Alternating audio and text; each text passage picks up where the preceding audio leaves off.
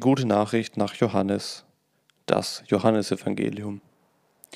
Am Anfang war das Wort, das Wort war bei Gott und in allem war es Gott gleich.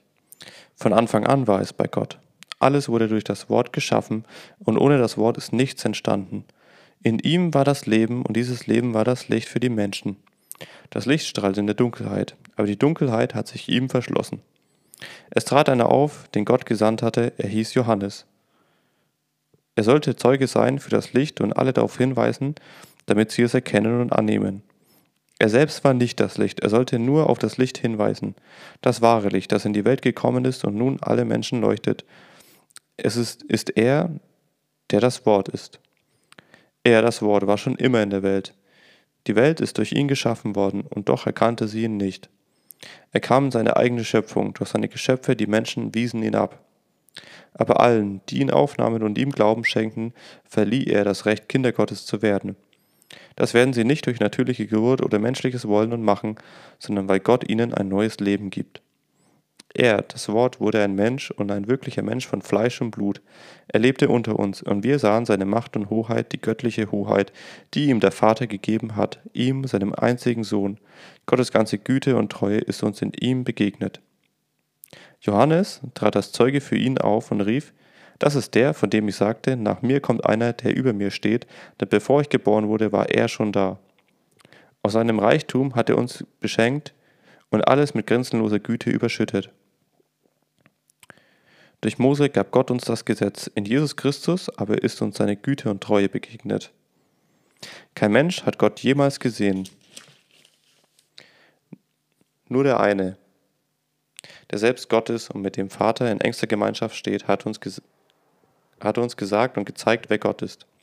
Die führenden Männer aus Jerusalem schickten Priester und Leviten zu Johannes. Sie sollten ihn fragen, wer bist du? Da machte Johannes seine Zeugenaussage, er wich der Antwort nicht aus, sondern bezeugte mit aller Deutlichkeit, ich bin nicht der versprochene Retter. Wer bist du dann? fragten sie ihn. Bist du Elia? Nein, der bin ich auch nicht. Bist du der erwartete Prophet?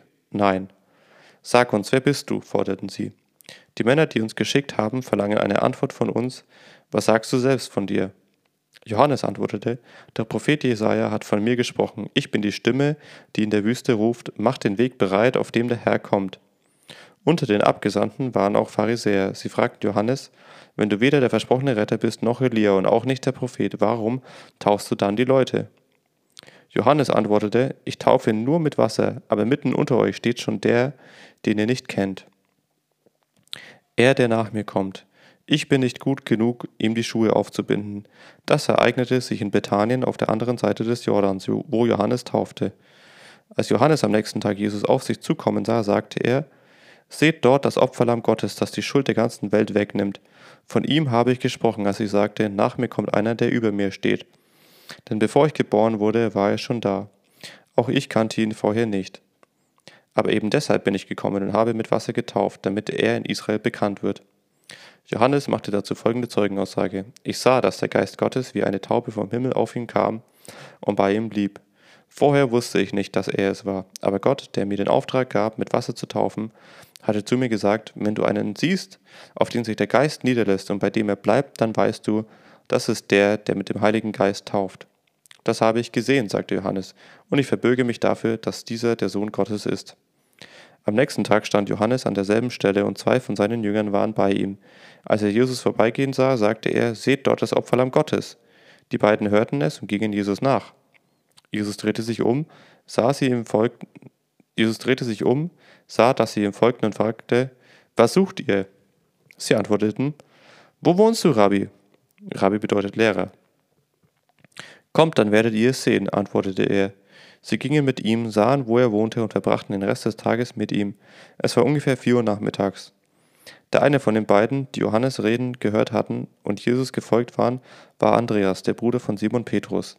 Als er bald darauf seinen Bruder Simon traf, sagte er zu ihm, wir haben den Messias gefunden, den versprochenen Retter. Dann brachte er ihn zu Jesus. Jesus sah ihn an und sagte, du bist Simon, der Sohn von Johannes.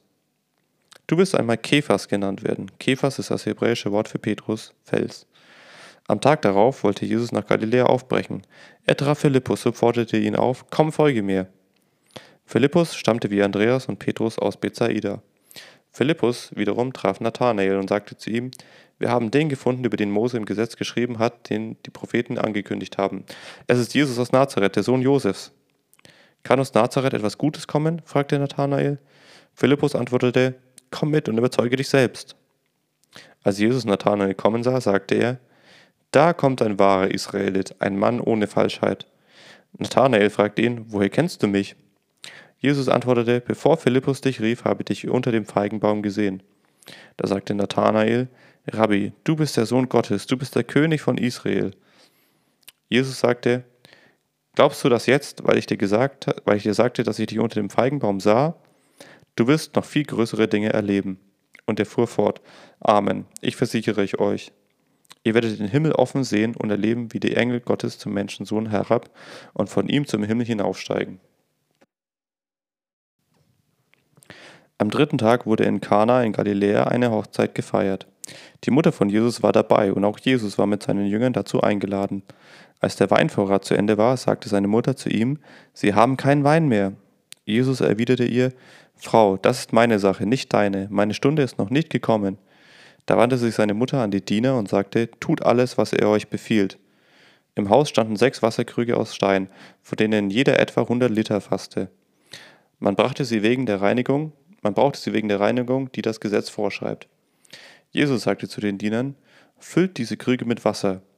Sie sollen sie bis an den Rand. Sie, sie füllten sie bis an den Rand. Dann befahl er ihnen, jetzt nehmt eine Probe davon und bringt sie dem Mann, der für das Festessen verantwortlich ist. Sie brachten ihm eine Probe, und er kostete das Wasser, das zu Wein geworden war. Er wusste nicht, woher dieser Wein kam, nur die Diener, die das Wasser geschöpft hatten, wussten es. Er rief den Bräutigam zu sich und sagte, Jeder bringt doch zuerst den guten Wein auf den Tisch, und wenn die Gäste schon reichlich getrunken haben, folgt der schlechtere. Aber du hast den guten Wein bis zuletzt aufgehoben. So vollbrachte Jesus in Kana in Galiläa sein erstes Wunderzeichen und offenbarte seine Herrlichkeit, und seine Jünger kamen zum Glauben an ihn. Danach ging er mit seiner Mutter, seinen Brüdern und seinen Jüngern nach Kapharnaum hinunter und blieb einige Tage dort. Als das Passafest näher kam, ging Jesus hinauf nach Jerusalem. Im Vorhof des Tempels sah er die Händler, die dort Rinder, Schafe und Tauben verkauften, auch die Geldwechsler saßen dort an ihrem Tisch. Da machte er sich aus Stricken eine Peitsche und trieb sie alle aus dem Tempelbezirk mitsamt ihren Rindern und Schafen. Er fegte das Geld der Wechsler zu Boden und warf, warf ihre Tische um. Den Taubenverkäufern befahl er, schafft das hier weg, macht aus dem Haus meines Vaters keine Markthalle.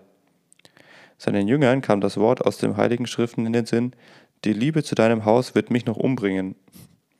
Die führenden Männer fragten ihn, woran können wir erkennen, dass du, etwas, dass du so etwas tun darfst? Gib uns ein Wunderzeichen als Beweis. Jesus antwortete ihnen, reißt diesen Tempel nieder und in drei Tagen werdet ihr ihn wieder aufbauen.